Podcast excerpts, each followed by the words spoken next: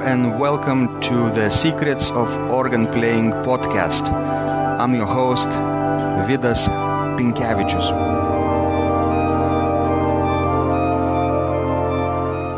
Welcome to Secrets of Organ Playing podcast number 85.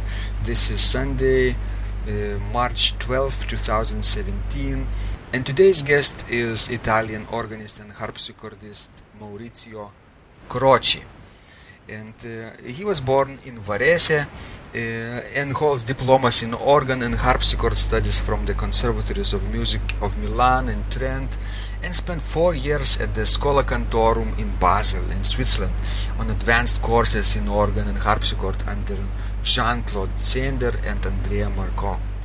He also graduated summa cum laude in musicology at Fribourg University in Switzerland under Professor Luigi Ferdinando Tagliavini.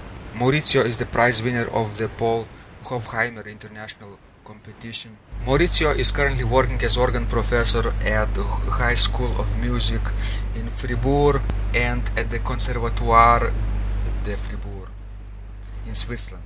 And he is also harpsichord professor at the Milano Civica Scuola di Musica, uh, Milano Public School of Music and also the organist at the Basilica of the Holy Trinity in Bern and of the College of Saint Michel in Fribourg. Maurizio Croci is the artistic director of the Académie d'Orgue de Fribourg and served as a chair until the past year of the Council of Artistic Directors of ECHO, European Cities of Historical Organs. So today we're talking about Maurizio's activities as an organist and harpsichordist and most recently Maurizio has recorded a CD called Bach Mirrored. Um, we will talk about that, uh, about the idea behind this concept that in one CD Maurizio combined both organ and harpsichord works by Johann Sebastian Bach, where he found correlations um, of both instruments uh, in, in, in, in a similar way composed two different compositions. So this is a very fascinating project and we will talk about that in great detail. So hope you will be inspired by this conversation, especially if you are interested in both organ and harpsichord, because we will talk about how organ and harpsichord is related and how it is different also, and how it can improve your playing style. So let's go to the show and let's find out about the work of Maurizio Thank you so much, Maurizio, for joining in this conversation.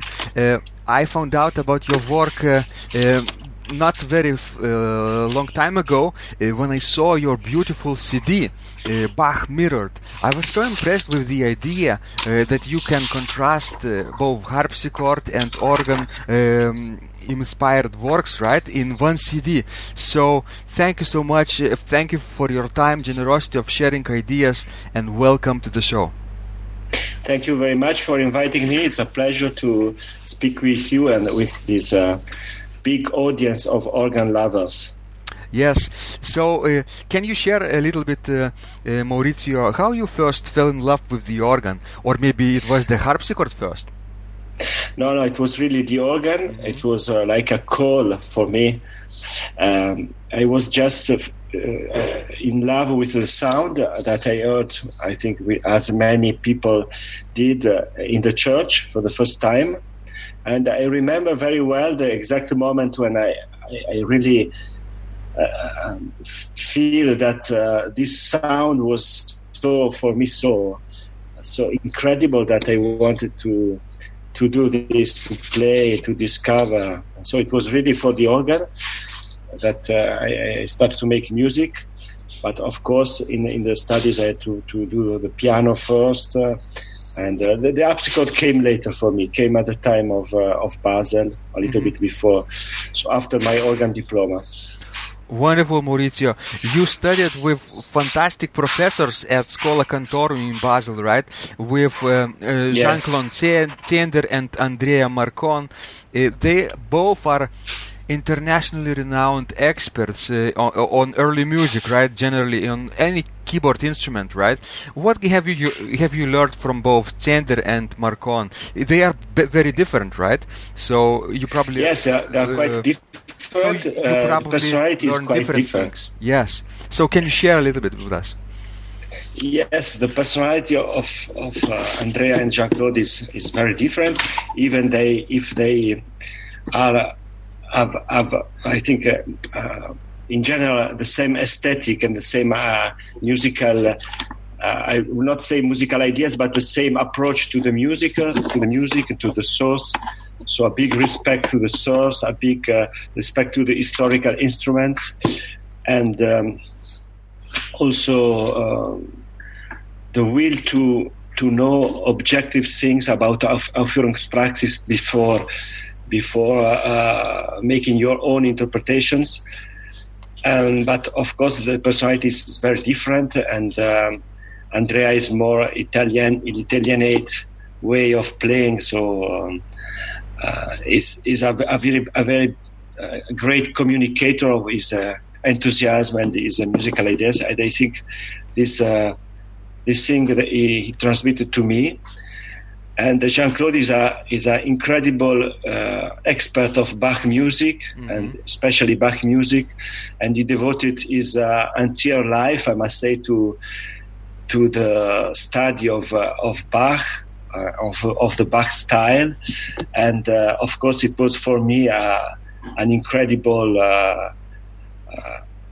encyclopedia, living encyclopedia of of this uh, information of the of his uh, connaissance of the sources and uh, also his uh, musical approach, very fine, very refined, very sensitive. I I liked very much and influenced uh, very much to me. And one very important thing that both learned me is was the the way of making the organ and the harpsichord sounding. So the, mm. the so-called uh, touche. mm-hmm. yes. They have both a very sensible and sensitive touche, and uh, they study a lot on this. And I think one everybody can easily recognize when an organ is is uh, is uh, conscious of, of this problem because the, the instrument is sounding totally different, especially, of course, historical instruments.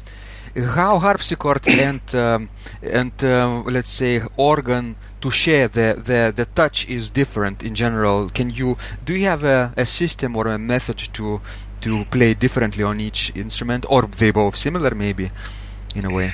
Uh, in in a certain way, they are both similar because the, the, the technique, the finger technique, is is uh, I must say almost the same. But of course, to make to make it uh, sounding well, they are they are really different because uh, one is, a, of course, a string instrument and with a very dry sound, so which need to be uh, sustained as much as possible by different different means, different uh, way of playing.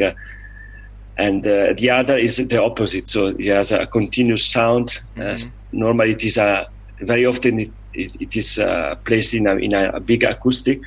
So you need to to try to make it more clear. Right. So to, to, to play it sometimes, uh, let's say, drier.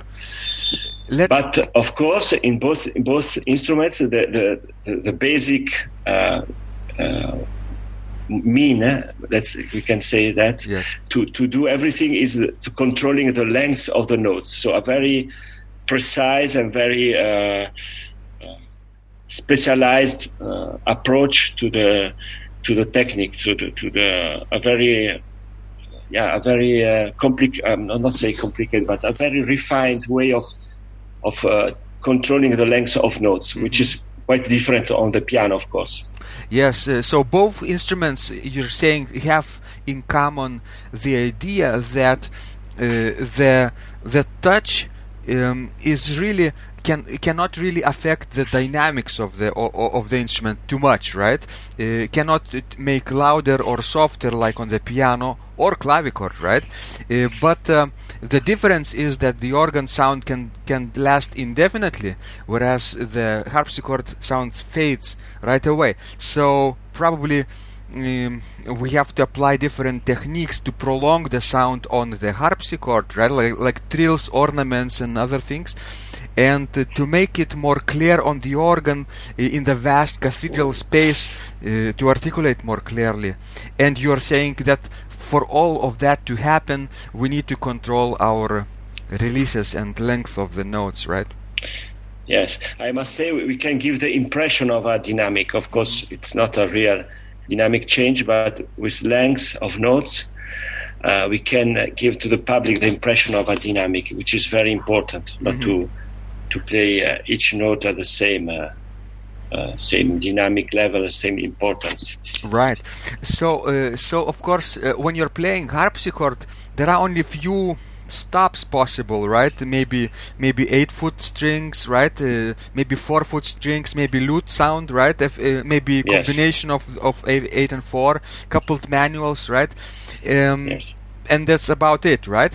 But you could still make beautiful music for the entire length of the recital, right? Of course. So, so the music probably speaks for itself, and it doesn't need to be like gigantic instrument with hundreds of stops and color combinations like organ, right? Uh, so, uh, Maurizio, how do you keep uh, your harpsichord pieces uh, interesting, uh, where the where the sound level is appro- approximately similar? Yeah, as I told as I, I told before, is a um, I, don't have the, the word in English. Uh, I'm more, uh, I don't know. Uh, you should go a little bit deeper yes. in, the, in, your, in your approach and uh, uh, play with the length of notes, mm-hmm. with sustaining certain notes and articulating other notes, and playing arpeggio, playing some note of, notes faster or, or slower in uh, in order to give a variety of sound and variety of uh, of I remember Leonhardt, Gustav Leonhardt called it effetto placebo, so mm-hmm. to give a, like a placebo effect yes. to the public. So they they should think that there is a dynamic variety in the harpsichord. Mm-hmm. If if you hear a recital or a CD where when where the harpsichord sounds like a, a I don't know, very mechanical, very metallic sound and very uh, boring uh, equal sound. Of course, this is this is very bad. So uh, in that case, I, I, I agree with people that prefers Bach on the up on the piano than on harpsichord mm-hmm. because harpsichord is an instrument that could be very very expressive, uh, even if you cannot make a, a real dynamic, but you can you can give a relative dynamic, let's say, or, or, or the called uh, so-called placebo effect. So mm-hmm. you can do a lot, a lot of difference differences in the in the music with uh, uh, the length of notes, with the arpeggio, with the ornaments, as you told, with playing uh, together or not together some notes uh, of a chord, for instance. Uh, there, are there are a lot, a lot of possibility possibilities, and uh, I try to do this, uh, and it's it's not so easy. I, I must say. Mm-hmm, mm-hmm. To, for, for the, to, to, to find this way of playing on the harpsichord because it is also very personal. As Froberger uh, said, I think uh, he said that uh, uh, his music has had to be studied grief by grief. So every chord should be tried and studied individually to make it sound uh, sounding well and uh, convincing and giving uh, uh the, an, an, expression, an expression of an effect and also a dynamic. And uh, so it's a very, uh, I must say, deep, deep study of of these of these things of mm-hmm. dynamic and touch and touche. What is the most the earliest piece have you played uh, on the uh, harpsichord or the organ for you? Do you remember the oldest, the earliest? The oldest. Um, I think uh, I played certainly from Buxheimer Orgelbuch. Yes. And maybe also from Faenza Codex. I oh, remember a concert in Basel many years ago. It was it was for an exposition of uh, of um, of uh, I don't remember. I think it was a, a book exposition of uh, early books exposition. So I was demanded to play a very early program, and I played this music. But I normally play uh, quite often play uh, Italian uh, music of the early 16th century. Mhm. For instance, Marcantonio Cavazzoni, Jacopo Fogliano, Yes. uh, Brumel, and so on. And also, I play Hofhaimer music, but I also played music from the from the very early sources like uh, Faenza. And, these are very remote times, right? Like uh, very exotic cultures we're talking about. People uh, today in 21st century have no idea how it all um, was were communicated and how how people made uh, perhaps connection with the music at that time. Today it's very different, right? How people re- react when you play those early pieces today? uh, sorry, I didn't understand the question. Sorry. How how how people react when you play such an early composition? Are they are do they understand what you're trying to say, or they feel like uh, it's very exotic music and exotic sounds and and that's it? Yeah, yeah. Of course, it depends of the public. Uh, you have also to take care uh, to play this music uh, in certain in certain place. Maybe not not every time, and maybe it's difficult to have a complete program uh, on this music. hmm But I think now uh, nowadays people are very used to, to to listen to early music, even to medieval music. So it's I, I find it not so difficult for them to to to understand or to to appreciate this this repertoire. Of course, I think one problem of many organ recital is that uh, it is a little bit um, I don't know how to say in English. I'm sorry, autoreferentiale. So you you many programs are made for organists or for uh, for the organist himself. Let's Yes, say yes, yes. uh, maybe a little bit too uh, not not taking into account the the general level of a pu- public of music lover. which, uh, Yes.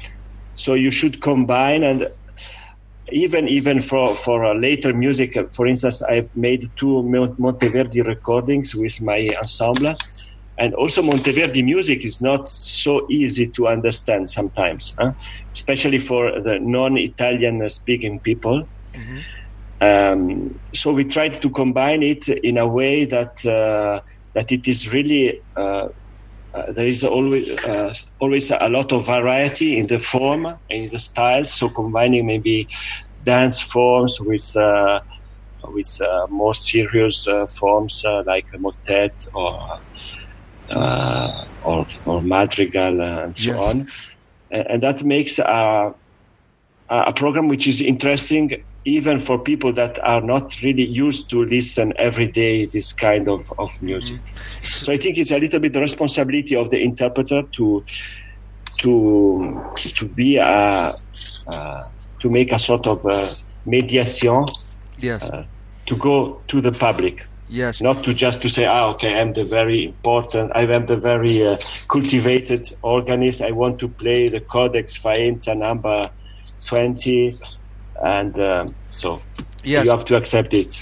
But- I think we should be in, in dialogue with our public. Exactly, great idea. E- uh, even uh, in Italy and in Switzerland, right, where you work, um, people are very, very educated in general, uh, culturally, right? And uh, but that doesn't mean that um, uh, very stylistically specific music uh, can be played for them without uh, I don't know, explanation, communication in some way. You still need to work a little bit uh, uh, for, for for the idea of early music or earliest music to to get into their hearts, right? Absolutely, absolutely. Uh, I mean, for the music, classical music in general nowadays, because uh, I think the general culture, cultural level, and the cultural edu- yeah of today is uh, is going in other di- directions. So, uh, unfortunately, the y- young people are not so used to, to classical music, and uh, uh, also the education. If I think in Italy, so the musical education in the school is is still very very bad basic education so uh, peop- so the children are not uh, are not learning so much in the school so they are not very used to li- to listen to this kind of music and um, which is a little bit out of uh, to say fuori moda, not not a, little bit old fashioned. Old fashioned. So, so I think we, we should every time uh, uh, think to the that we are we are a sort of ambassadors of, of this repertoire to mm-hmm. Maybe also a person who, ca- who comes for the first time to an organ concert, maybe by chance. Uh, so it should not be the last time that he, he comes to an organ concert. So we should we should uh, attract people and, be yes a sort of ambassadors of our music, also for people that are not so specialists and of course that's what you're doing with Académie d'Orgue de Fribourg, right? Uh, Organ yes. Academy in Fribourg. Uh, you're trying really to uh, to communicate the idea of of, uh, of, of seven centuries of organ music, right? Uh, uh, basically, enormous repertoire, right? And make it accessible to the general audience. So yes, we are trying to do this with a special attention to the children Yes. And since uh, I think now many years, I, uh, let's let's say ten years, we are every every every year making a special project for children, mm-hmm. uh, with combining organ with uh, other arts, with, uh, uh, with yeah text and cinema probably, and, and so cinema and theater and so on. With last last year it was with live drawing Mm-hmm. So I, we had a, a, a, peop, a, person drawing on the music on the Carnival of Saint-Saëns, Animal Carnival, Wonderful. was dr- drawing uh, animals. Mm-hmm. And that it was they were projected in the church with nice effects with uh, computer, and it was so so inspiring for, for children. So we try to, especially to, with children, to have new projects to to to let them uh, come in this world of the organ music. Mm-hmm. And the last last year with ECHO, with the Association of ECHO, uh, we had a, a, competition, a call for projects international for for projects for children. It was a, a, great success because we had many many projects coming from all over the world, and uh, the winner could uh, play in the different ECHO cities, and also he had a prize and we are we are thinking it was a we had so so many good projects. Unfortunately, we had to choose one, only one. Mm. But we are thinking to use also the other projects that we received to to make it to make them circulating in the different ECHO cities. And in uh, three years, we will uh, launch another competition to have uh, uh other projects. Mm-hmm. So I think yes, one of the main uh, goals of uh, our academy in Fribourg is despite of the name, academy could uh, one could think that it is a like elite, elitaire, mm-hmm. uh, elitaire thing. At the beginning, it was uh, more intended for for professional organists to to have uh, to have a master class and on historical organs. But now we think that we should include uh, a larger public. So we we are trying to to make concerts uh, where the different organs historical that we are lucky to have in Fribourg and the different repertoire are also a little bit uh, uh, showed to a non-specialized audience. Mm-hmm. Wonderful. I so appreciate your efforts to promote the art of organ to, to children. This is our future, basically. And whatever you instill in their young minds will probably bear fruits uh, tens of and and 20 years uh, from now right uh, they will become uh, maybe more appreciative of what we're doing as organists and in general as musicians probably. So uh, it's it's great idea to combine various arts with with organ demonstrations right? I remember myself uh, a few months ago at vilnius university here where i work, work had an organ demonstration for for 8 to 11 years children. And and uh, I did uh, this um, storytelling improvisation about the um, the the uh, very well known fairy tale musicians of Bremen. You know the story. Ah, yeah. Br- Br- Brothers Grimm, and I asked the children to to draw the characters, the the the um, uh, the animals and the robbers and the the organ as, as well. And I improvised everything and told the story into Lithuanian. And the, these children were very very focused. They because they were drawing all the time and heard this uh, storytelling and improvisation uh, on different stops and and, and uh, divisions of, of the largest pipe organ in Lithuania. And then I when I stopped I um, took all the pictures, uh, all the drawings, and made the made the pictures into a movie. Basically animated movie with, with, the music and storytelling and put it on on YouTube. YouTube. So so that really this idea of art combination is very very powerful and mm, uh, children yes. really respond yeah very interesting very, very yes. interesting. yeah yeah I will so, have a look to YouTube. Mm-hmm, I will I will send you the link. I'm not telling you that I did something you know very unique or worth of notice, but it's just another idea what you can even think of about uh, integrating various arts and incorporating the audience into the show. Right? They are yes, acting. That's very themselves. important. Mm-hmm. Yes interactive. Yes. Excellent. So, um, uh, so what you're doing is so tremendously valuable for children as well, um, Maurizio. And uh, of course, your uh, your Il Pegaso ensemble, who who tries to discover new compositions of Monteverdi and Frescobaldi, right? They are they, they are so innovative approaches. Can you tell a little bit how this ensemble came about? Uh, so this ensemble was uh, created uh, yeah, because of a discovery, in occasion of a discovery of new Monteverdi pieces. It was not made, made by us, but by a, a colleague working in Fribourg University, Luigi Collarile, who discovered in Poland, I think, uh, yeah, it's in a, I think in Breslau, mm-hmm. um, um, a source, a printed source of uh, motets of, of Monteverdi. So it, very strange because uh, it was a printed source, but it was totally unknown. Mm-hmm.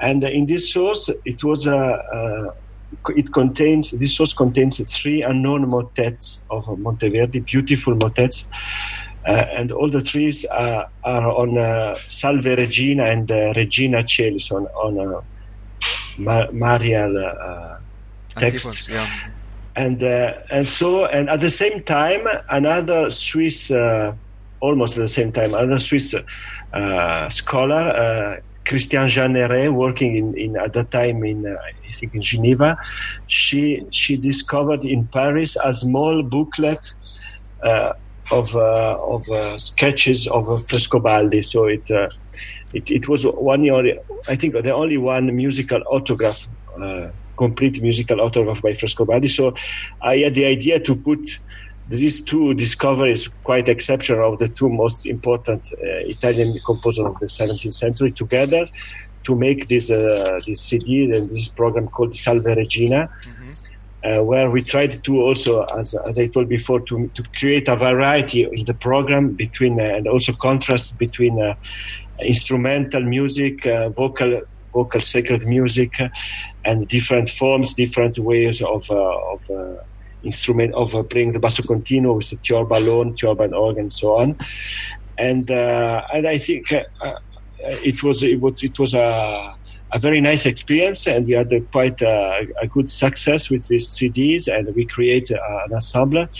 Uh, and uh, with also a quite special uh, uh, composition because we are we have we are three singers, two tenors and one bass, mm-hmm. and tiorba and organ. So we are uh, the quality of the sound is quite special, and uh, and so we continued and uh, we played other programs of the always in 17th century music with.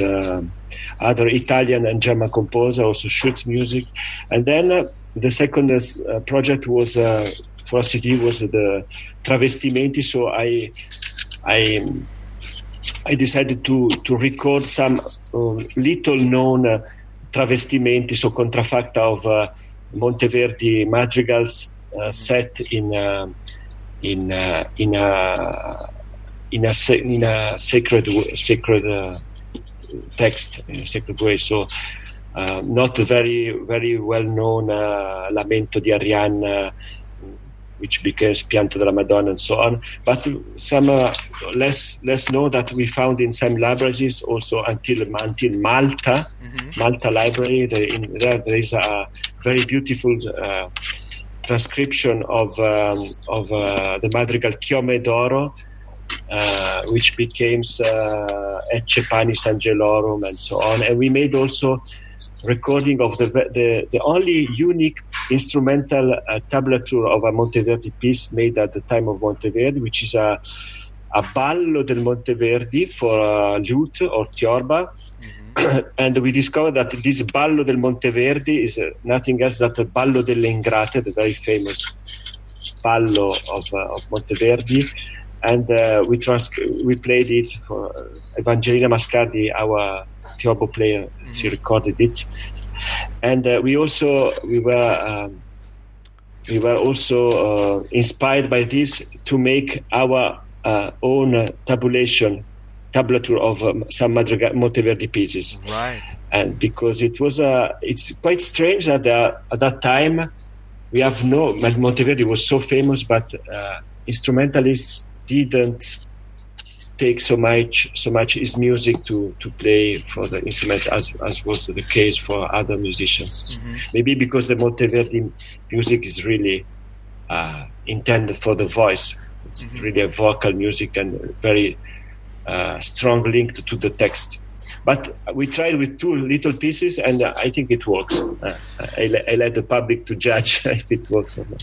What you did, uh, Maurizio, with intabulations, we have to remind our listeners what it is, right? You take a vocal composition and adapt it to the keyboard, right?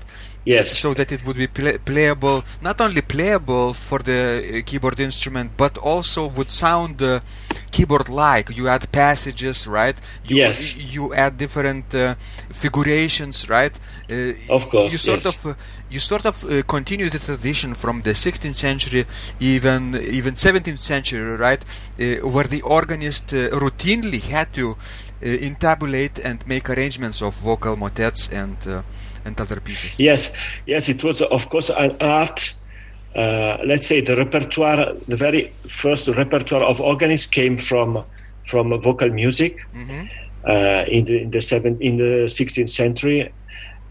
Then the the organists had uh, created uh, uh, uh, their own repertoire, so making independent pieces, but they still continued to to have in parallel with uh, newly created pieces, uh, to have in the repertoire a series of intabulation of, of, vocal pieces. It was one also one of the one of the um, demands of the famous uh, competition for becoming organist in San Marco in Venice yes. at the 17th, 16th century.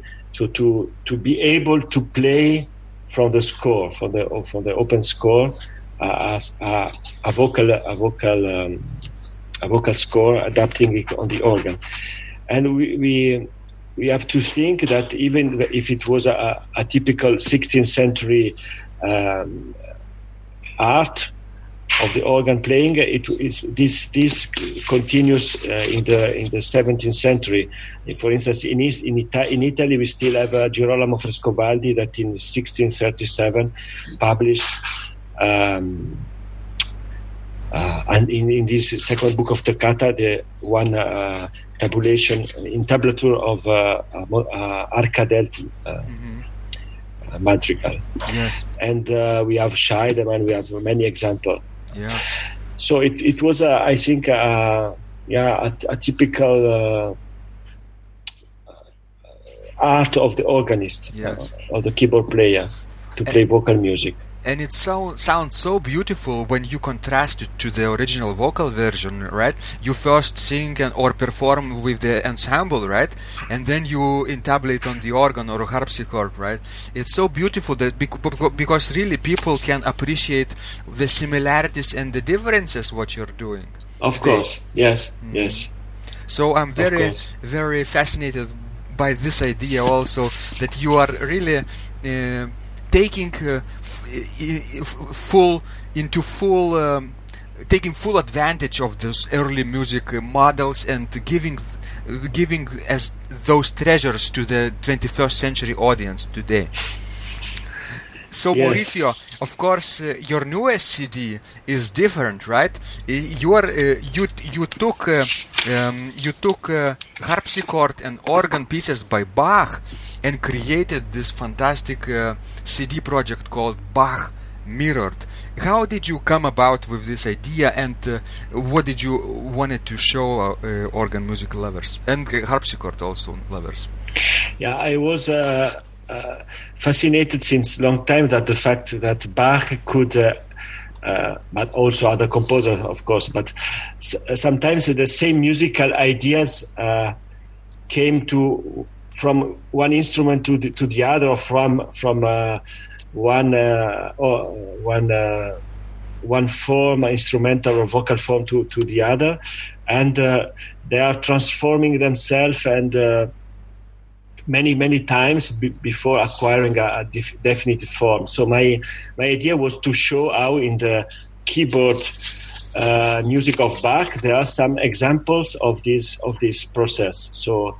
Uh, there are clear clear cor- correlation between some pieces, less let's say less clear, but uh, uh like clear uh, exchange between other pieces. But my my ideas was to to show it in a in a CD, and to also to to, to create a link between these these uh, these pieces and between these uh, these two instruments that are also a personal uh, play and uh, which are my my two my two favorite instruments.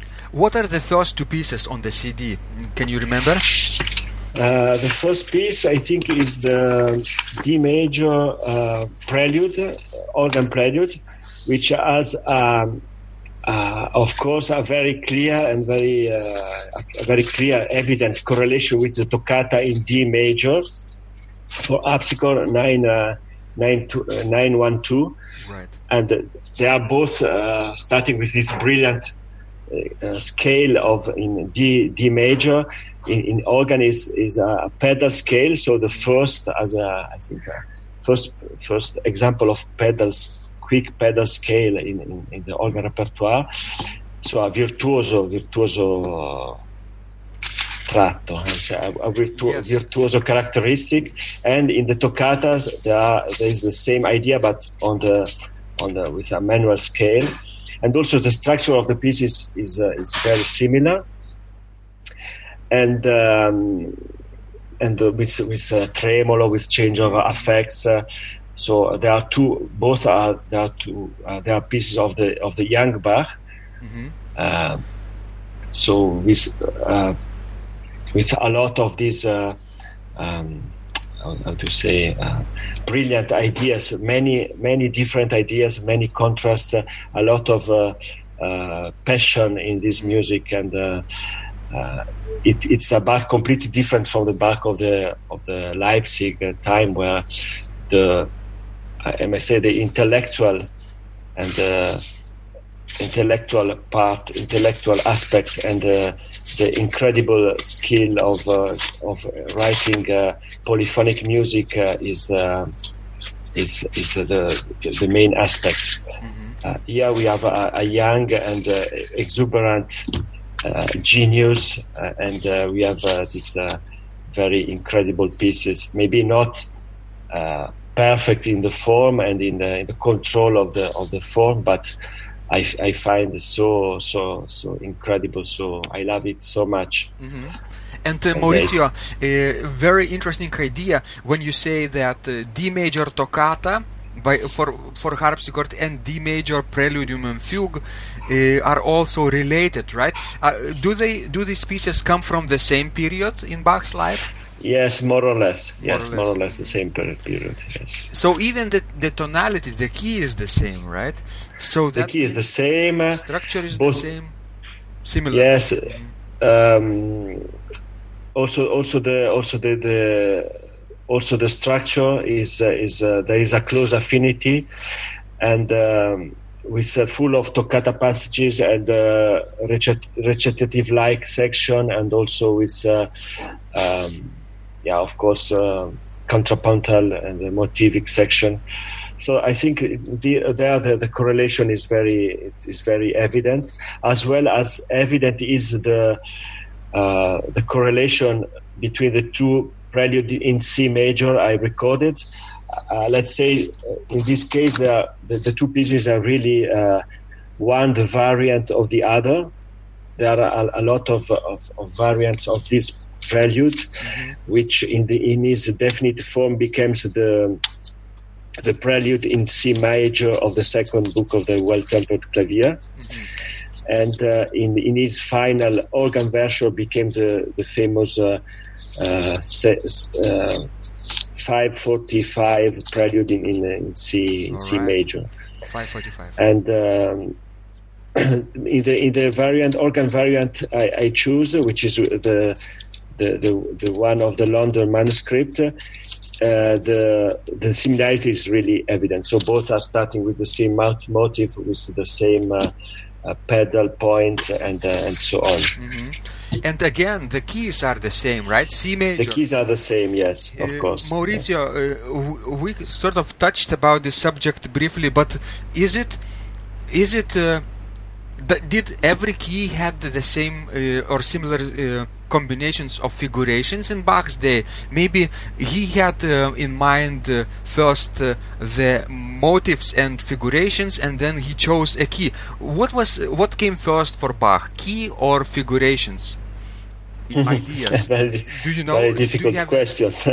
can you elaborate? I, I, I, I, cannot I cannot give an answer. Uh, speculate. Let's speculate. Speculate. I think uh, uh, the affect came first, and then it, I think it is quite. Uh, it's it's quite evident that there are some uh, correlation between affects and uh, and the tonality.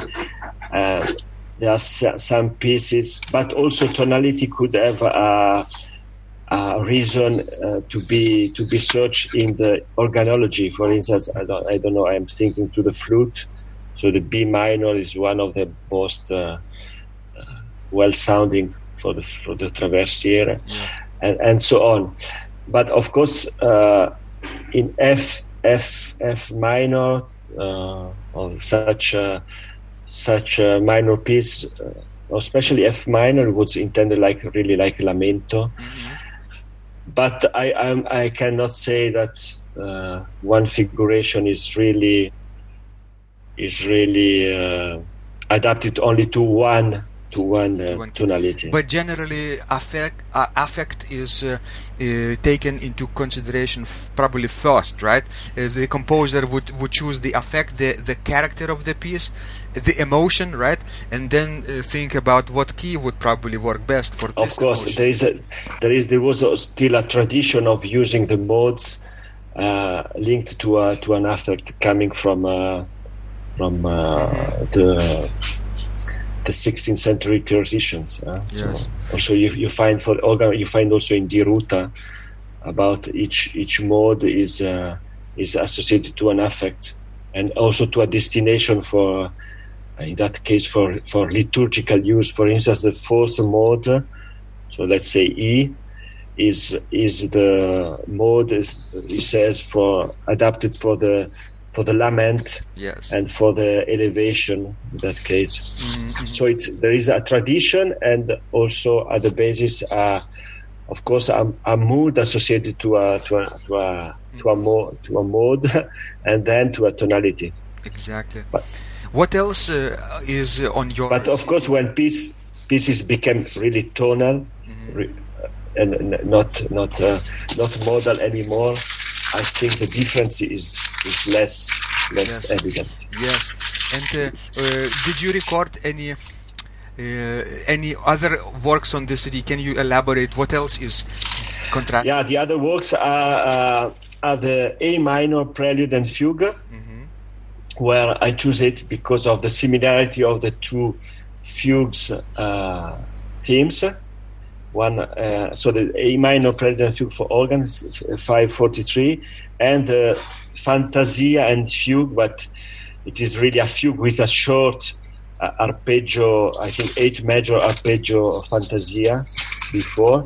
So the two fugues are as a theme which is uh, very similar, and also the, the affect of the theme of the, the fugues. I think the, the similar is very similar. And and this uh, Maurizio, can you? I interrupt you. This eight measure fantasia in A minor for harpsichord, is it complete yes. or not? It's not. Yes, it is complete. Complete. Uh, it was also you find also in Handel pieces, for instance. Uh, uh, it, it was um, mm, it was quite common to to you to write only uh, long chords mm-hmm. and then write arpeggio. Yes. Under them, so it, the harpsichordist should uh, uh, improvise arpeggios on these chords. You find the, the most uh, the most uh, famous example is is the chromatic fantasia and fugue, where you have uh, a lot of uh, I think uh, three parts of uh, of uh, of series of chords written out in long notes, and then with the indication arpeggio.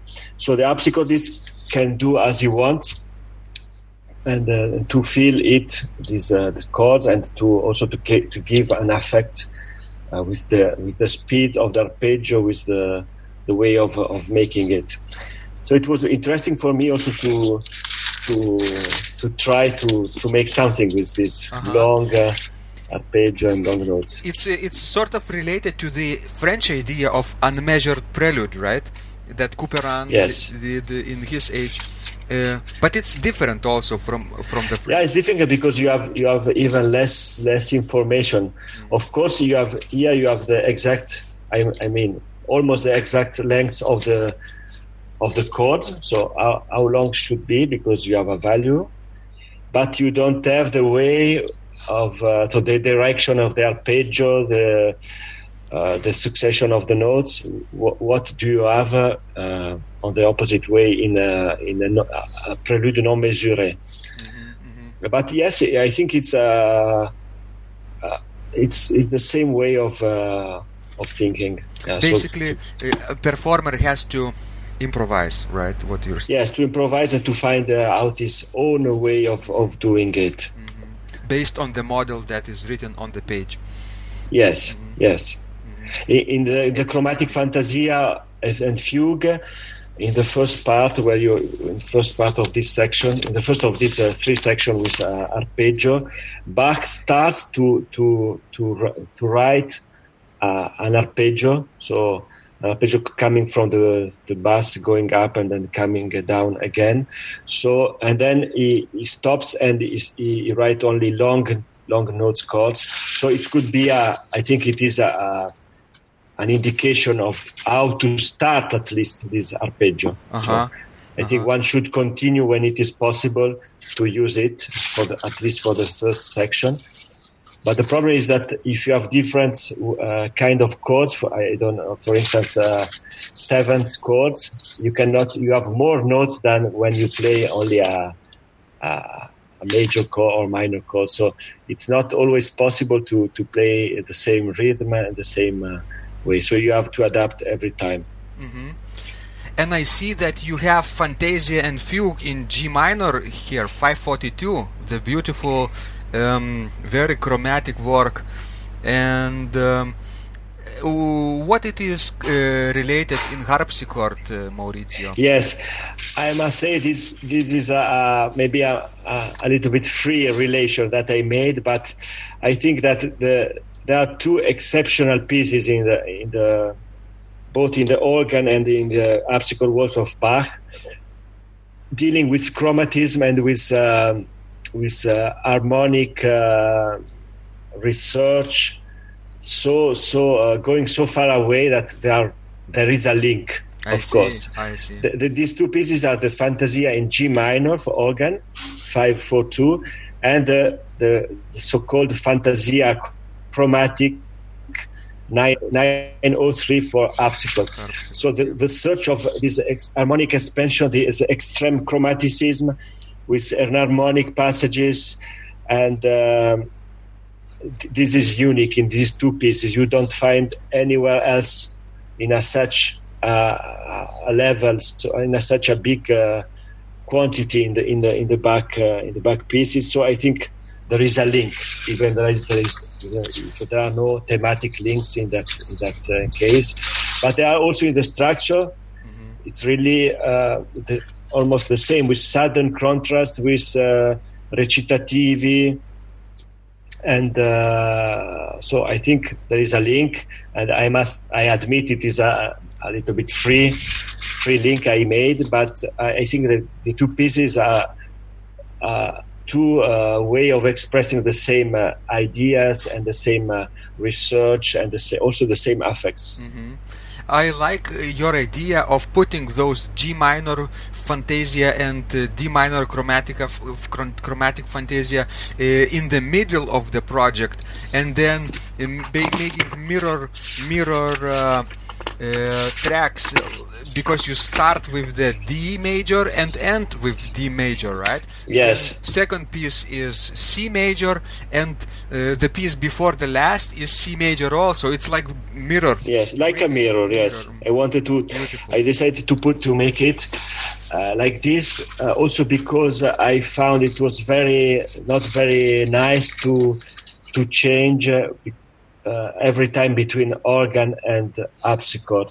So I prefer to have two separate parts: first organ part, and then harpsichord part, because it, of course I had to record the two parts in two different acoustics, and the, the instruments are sounding really very different in a very different way. So it, maybe for the pedagogical and the aspect uh, to to make the, this. Uh, link between pieces more understandable, it would have been more easier to put one piece after the other. So organ, harpsichord, organ.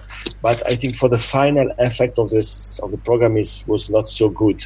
So I decided to make really a mirror. Mirror. That's very good. It's very easy nowadays to to, to skip one, from one piece to the other. Exactly. modern technologies. exactly. And no Maurizio, uh, can you tell a little bit about the instruments that you used, organs and harpsichord? Yeah. Yes, I use my my own harpsichord, which is a, a copy of uh, Hass. Mm-hmm. Hass was a uh, Hieronymus Albrecht Hass. It's an instrument made uh, in 1723, uh, which is now uh, in uh, in the Copenhagen Museum. Uh-huh. I think it's a very own, the very the only copy that has has been made of this instrument. Hass was famous for making a, a very huge harpsichords. He also made a famous harpsichord with three keyboards, with 16 foot and many stops. My one is a big harpsichord, not not so big, but he has uh, two keyboards and uh, two, uh, uh sorry, three eight stops mm-hmm. and a four stop, uh, which is uh, a four foot stop, which is playable on both manual. Both manuals. So with wow. the, with the so-called dog leg system and the lute. So it's a, a, a quite uh, original sound. So I, I think this this uh, it gives you possibilities to play, for instance, on one keyboard with eight eight four and answering, making a, a echo or contrast with eight four on the second keyboard, which is not very common to to listen in a harpsichord. Uh, uh-huh. uh-huh harpsichord. Wonderful. And the so a German harpsichord with a, with a, a quite big sound, and the organ is an organ in uh, made uh, reconstructed by Jürgen Ahrend in Payerne near Fribourg in Switzerland. It was an organ made by Johann Melchior Grob in uh, 1787 but uh, uh, only few stops uh, the dispo- and the dispositions of the stops and the case and the, and the case were preserved when uh, Ahrend uh, made made uh, this uh, reconstruction. So I must say it's, it's mainly a new new Ahrend organ, but based on these old stops, old pipes, and on on the old disposition. But I find it very very beautiful, very inspiring organ. I already made a CD there I think uh, 15 years ago, the Andreas Bach book. Mm-hmm. And I, this is an instrument that I like very much in a, in a very beautiful acoustic. So I decided to use it. Wonderful. So uh, I think uh, this is a bu- beautiful idea that other organists could explore with perhaps other uh, other composers, right? Not only Bach, but let's say Buxtehude, right? Or yes. Frescobaldi and others, how they incorporated both harpsichord and keyboard and organ ideas into similar compositions. Yes, right? yes. Mm-hmm. Of course, I'm not the first to make such such a program, such a program divided with organ and harpsichord, and uh, I think uh, it was quite common at in the early times that organists were harpsichordists so it's uh, it's very, as you say, it's very interesting to compare organ pieces and harpsichord pieces um, in recordings or in programs. Mm-hmm. Uh, let's say that also that in some cases one cannot easily uh, recognize one so divide organ pieces from from harpsichord pieces. It's the case of the most of the Italian or South European uh, music of the 17th century, where, uh, for instance, Frescobaldi, you have many toccatas that are playable at the same way, not as, not in the same way, but at the, they are playable or on the harpsichord or on uh, on uh, the organ, and uh, it's the same on uh, with Spanish music maybe or, or also with other other repertoires. So Maurizio, who are you? Who are you first, harpsichordist or organist? Uh, what's organist, first? of course. Organist. Or is it really uh, necessary to choose? Maybe you can be both, right? Yes, I've tried to, to do both, but uh, yes, I, I, as I told you, my first call for music was was for was for the organ, and um, harpsichord I discovered uh, uh a little bit later but nowadays, I love both instruments at the same time. But of course, I have more uh, opportunities to play uh, the organ mm-hmm. in public, and um, so I must say I'm, I'm mostly uh, working as an organist. Mm-hmm. Does harpsichord playing help you to become a better organist, and vice versa? I think yes. I think especially the harpsichord playing uh, helps to to play uh, because you need this uh, at- attention to for details, for small details, for uh, a very precise technique. Mm-hmm, mm-hmm. So it helps to to make the same uh, work on the organ, mm-hmm, and it, it, it helps a lot to make the organ well speaking and uh, singing. Uh, I think it's it's very important. I suspect, Maurizio, that uh, harpsichord for the organist who, who specializes in early music like yourself is um, quite uh, necessary, maybe the same as piano for the organist who specializes in French symphonic repertoire, let's say, right? Uh, yes. In, in a similar way, right? Because Absolutely. Let's face, let's face it, uh, both all the organists in, in Bach's day and in Frescobaldi's day and other times could play both instruments equally well, probably. Yeah, yes, of course. Uh, uh, musicians at that time were were playing uh, uh, harpsichord, clavichord, keyboard instruments at, uh, at the same level uh, mm-hmm. most of the time.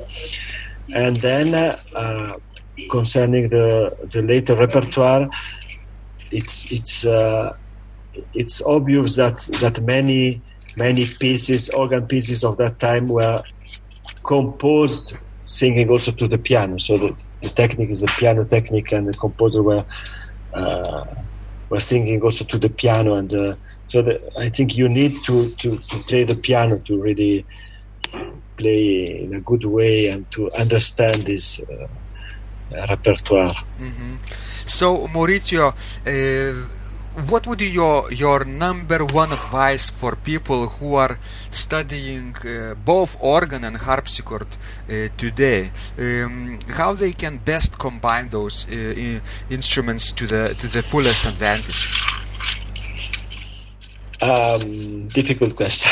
yeah, maybe. I think the simple fact to to to play uh, to make to try to make uh, the the two instruments playing uh, the, the best way possible with the, each own each instrument with his own uh, uh, means of uh, expression of, of, dynamic possibilities and uh, is exploring in a deeply way the characteristic of the instruments uh, makes uh, the musician developing developing uh, some skills that are really very very very important.